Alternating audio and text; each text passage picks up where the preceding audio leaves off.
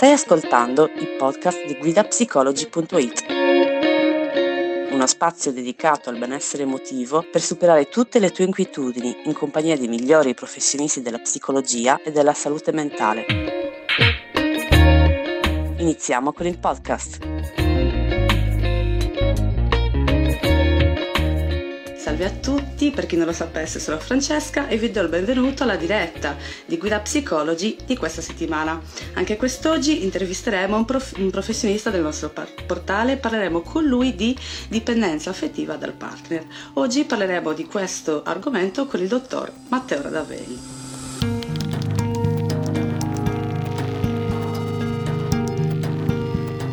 Matteo, ciao. Eccoci qua. Ciao. Ciao, come stai? Benvenuto. Bene, grazie. Sono contento di fare una pausa che ho già fatto sei colloqui oggi. Quindi ci sta una pausa o qualcosa di diverso, no? Sì, questo lunedì. Eh, posso lasciarmi un po' andare nell'impostazione. esatto. Sì, poi, poi alle 5 riprendo, oggi è una giornata impegnata. Però, sì. eh, I lunedì sono sempre così, no? Ma sì, in realtà tutta la settimana è così, è esatto. la vita che è così, però ogni tanto una pausa la faccio, anziché andare per il caffè chiacchiero. Esatto, però sei qui a chiacchierare con noi Matteo. Allora, come eh, accennavo agli utenti che eh, ci stanno già ascoltando, oggi parleremo con te di eh, dipendenza affettiva dal, dal, partner. Ecco, inizierei proprio col chiederti eh, a cosa ci si riferisce con questa espressione Matteo. Allora, facciamo una piccola premessa che secondo me eh, ok. Oggi il termine narcisismo uscirà, ok? Quindi sai che sono un po'... Ok, come sempre. Però faccio, faccio una, precis- una, precisazione fondamentale, fondamentale okay. quindi questa è una premessa importante. Eh, cioè, è, allora, la dipendenza affettiva è, in, in una frase brevissima, è la eh, ferrea e eh, okay. intrinseca convinzione che la propria felicità dipenda dall'altro. Ok, questa è la cosa. E è una patologia, ok? È una patologia. Okay. Quindi adesso, nonostante venga utilizzata nel senso comune e nel linguaggio comune anche eh, per andare ad indicare tutte quelle piccole sfumature che possono aver, fa- avere a che fare con la propria felicità legata al comportamento, all'attenzione dell'altro, la dipendenza uh-huh. affettiva è una patologia. Ok, quindi okay. non tutte le volte, non tutte quelle piccole condizioni in cui la mia soddisfazione dipende dall'altro, inevitabilmente la mia soddisfazione dipende dall'altro all'interno di una relazione, altrimenti non ci starei. Certo. Ok, allora non è che si può parlare di dipendenza affettiva, non è che, e qua lo dico narcisismo, non è che è, è, come il narcisismo, no? cioè il narcisismo è una patologia, cioè non è che deve essere certo. utilizzato come sinonimo di stronzo, che invece è quello che solitamente viene fatto okay? dal okay, okay. 99% della popolazione e anche da qualche collega. Cioè non è che il narcisismo è una patologia, eh? quindi non è che Perfetto. allora tutte le volte che l'altro si comporta... Mh, mm, diciamo, eh, non come io vorrei, non come io credo che lui debba volersi comportare nei miei confronti, eh, perché mi dice mi mette giù il telefono perché è in riunione, perché mi arriva in ritardo all'appuntamento o perché non mi ha preparato il mio piatto preferito, allora non è che è un narcisista. Certo, è, l'altra certo. cosa che, che, ho detto prima, che magari non ripeto che non è molto okay. elegante, però cioè, capiamoci, eh? Eh, certo. al di là di, di, della parte ironica, cioè eh, la dipendenza affettiva è una patologia, ok? Allora non okay, è che adesso perfetto. la abusiamo come se fosse un, eh, un eh, un, un sinonimo, eh? come adesso il narcisismo è diventato certo. sinonimo di tutto ciò che non ci piace. Ah, narcisista, cioè, no, non è così.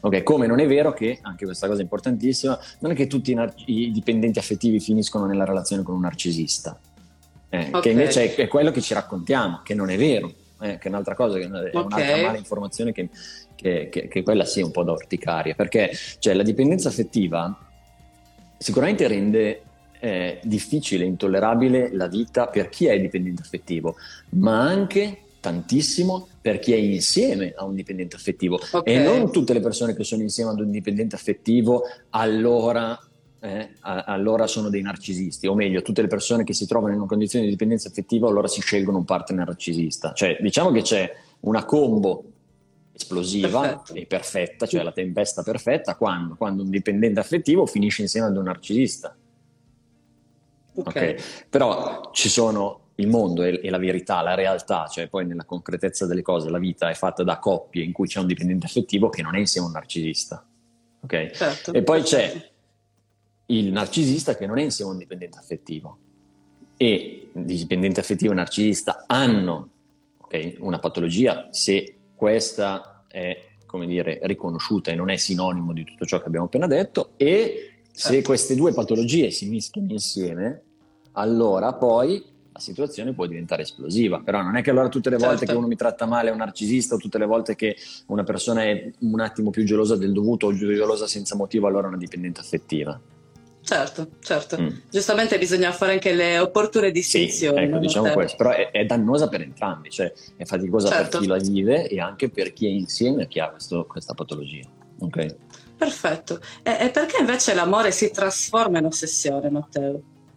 Beh, questo è il pezzo, è la commistione tra la propria storia personale, il proprio okay. vissuto, i propri bisogni e ciò che noi andiamo a creare e, o, o, pensare che, mm, o meglio, ciò che noi crediamo di desiderare o crediamo di, di aver bisogno, e la situazione e la relazione attuale. Cioè, da, partiamo dal presupposto che ovviamente, come tantissime patologie, quasi tutte, trovano, uh-huh. eh, la dipendenza affettiva trova le sue radici all'interno delle nostre relazioni significative, okay? le relazioni significative okay. passate, presenti. Certo. Okay?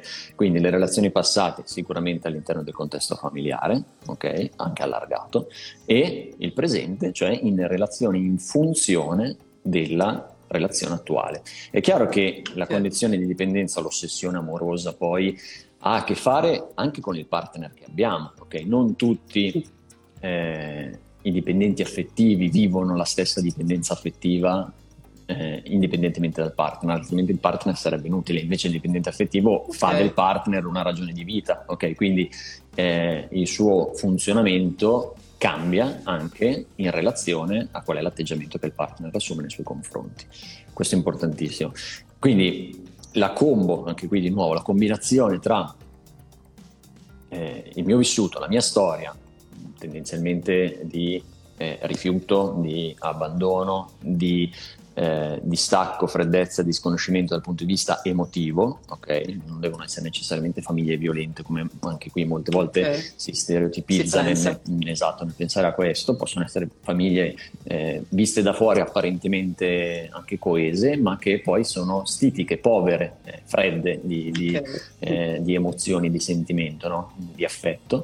Eh, un lato, un esempio, e dall'altro questo, questo mio bisogno individuale trova manifestazione e risonanza all'interno della coppia in cui io sono, che è uh-huh. co-costruita insieme al partner con cui io scelgo di stare, che avrà a sua volta delle sue caratteristiche che con me risuonano okay, in una maniera diversa per come invece le mie caratteristiche hanno risuonato o risuoneranno con altri partner. Ok, perfetto. E invece Matteo, diciamo, adesso mi piacerebbe parlare un attimo dei sintomi, per così dire, ovvero eh, come si fa a capire se ci si trova in una dimensione di dipendenza affettiva? Allora, si sta malissimo, innanzitutto, quindi eh, okay. cioè, diciamo che se uno si trova in una condizione di dipendenza affettiva per, per il vero senso del termine, lo sa tendenzialmente, okay. o meglio, mm, se non è lui o lei in primis ad accorgersene, il partner se ne accorge.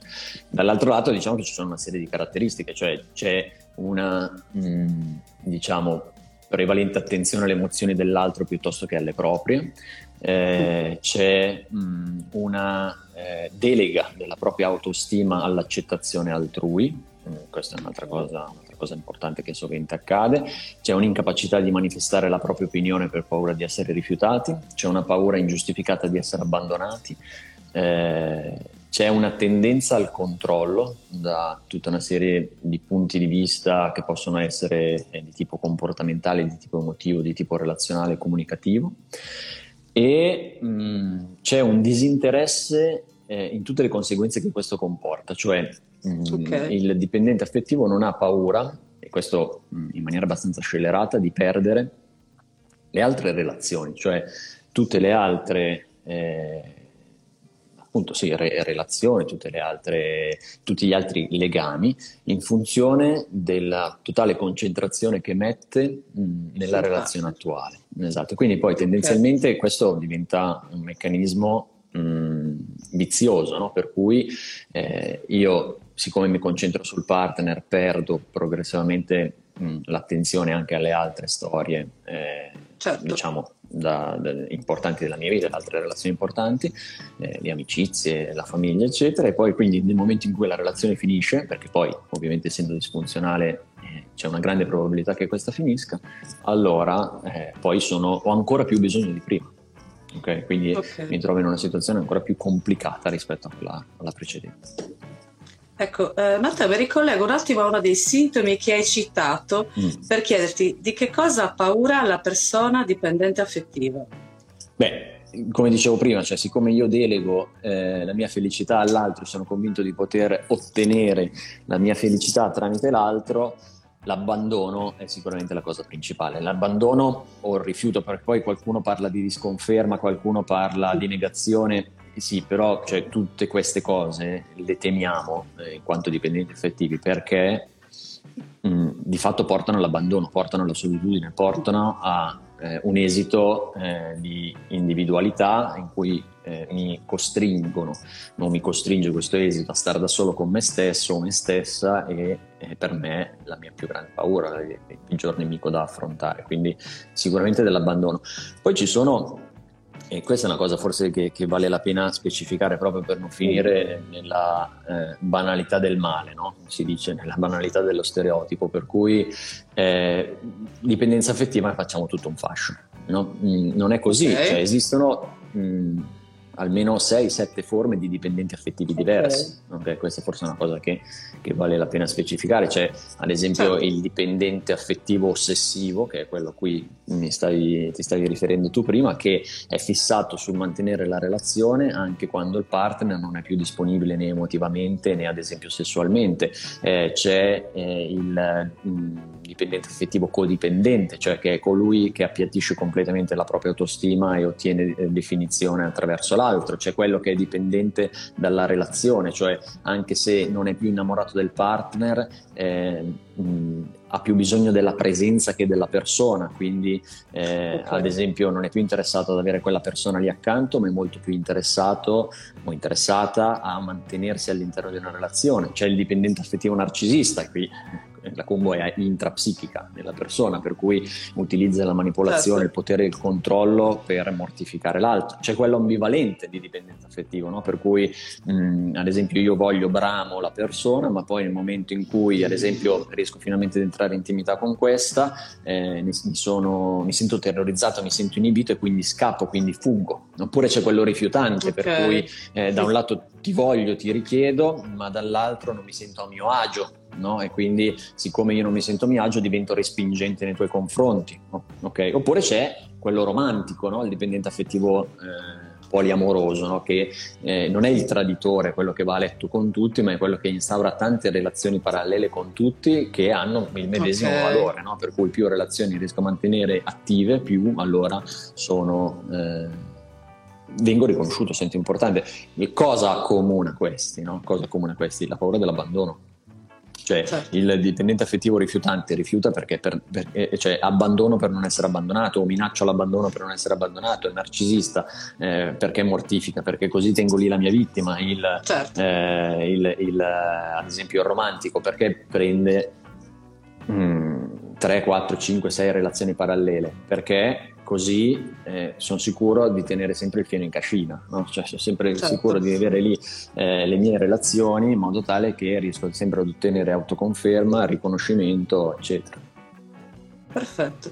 E allora Matteo, come superare la dipendenza affettiva? Qua ci vuole... Domandone. Sì, certo.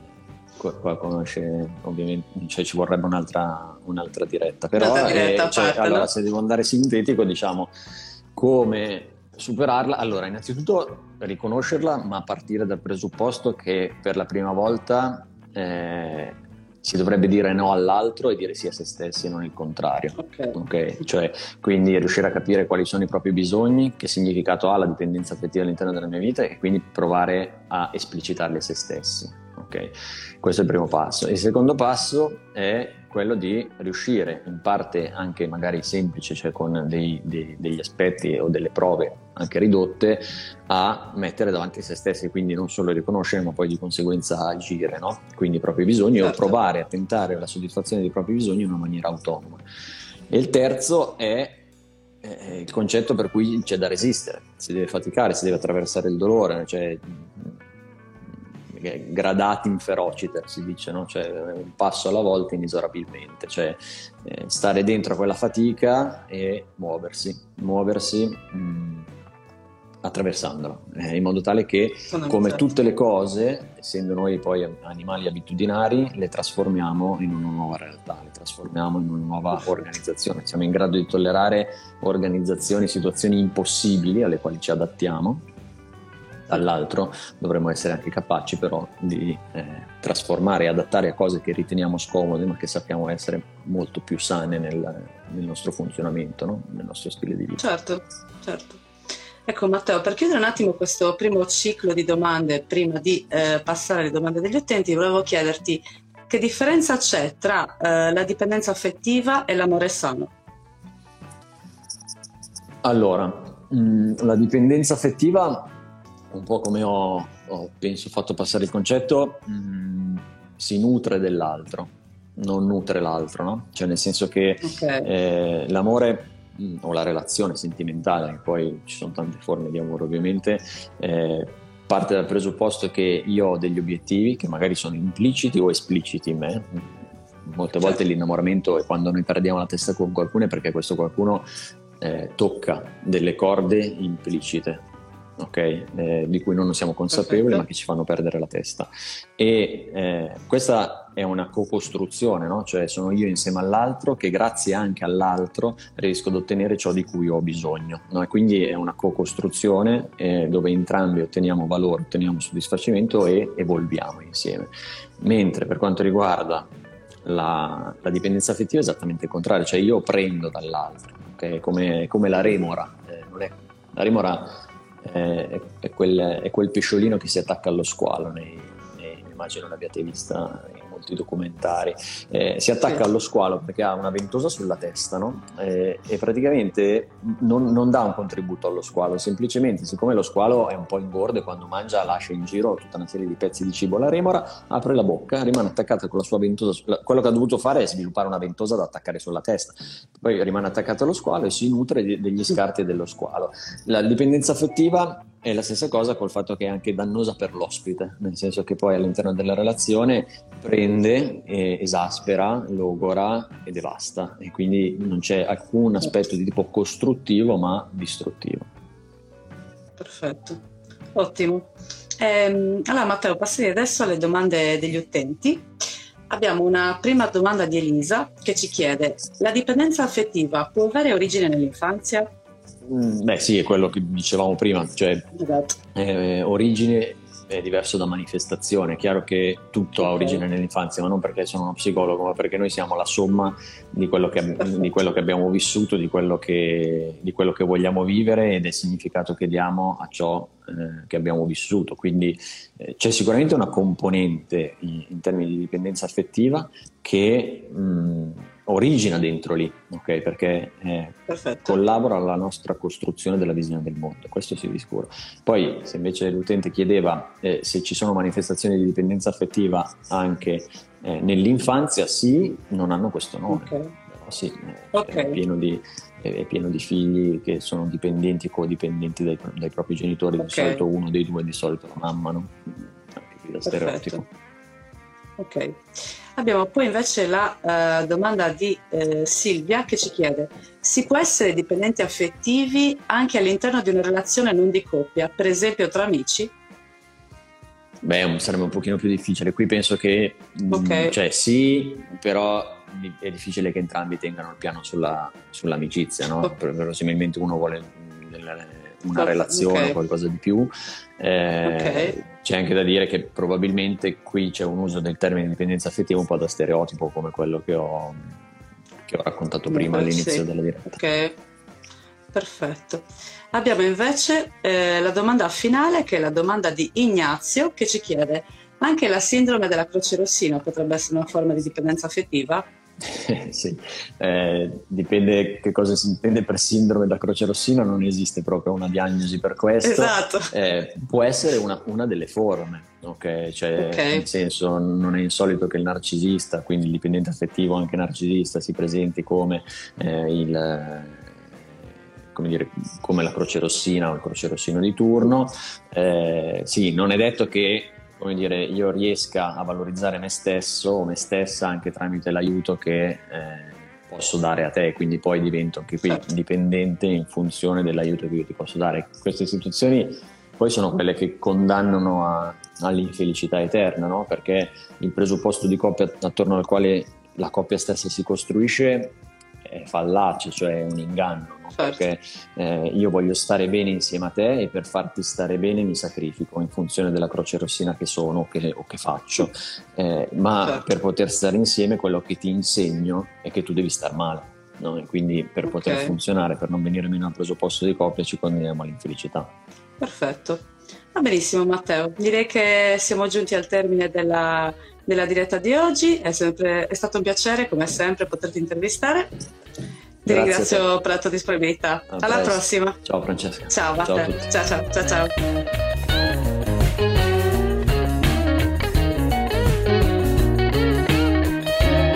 Speriamo che il podcast di oggi ti sia piaciuto.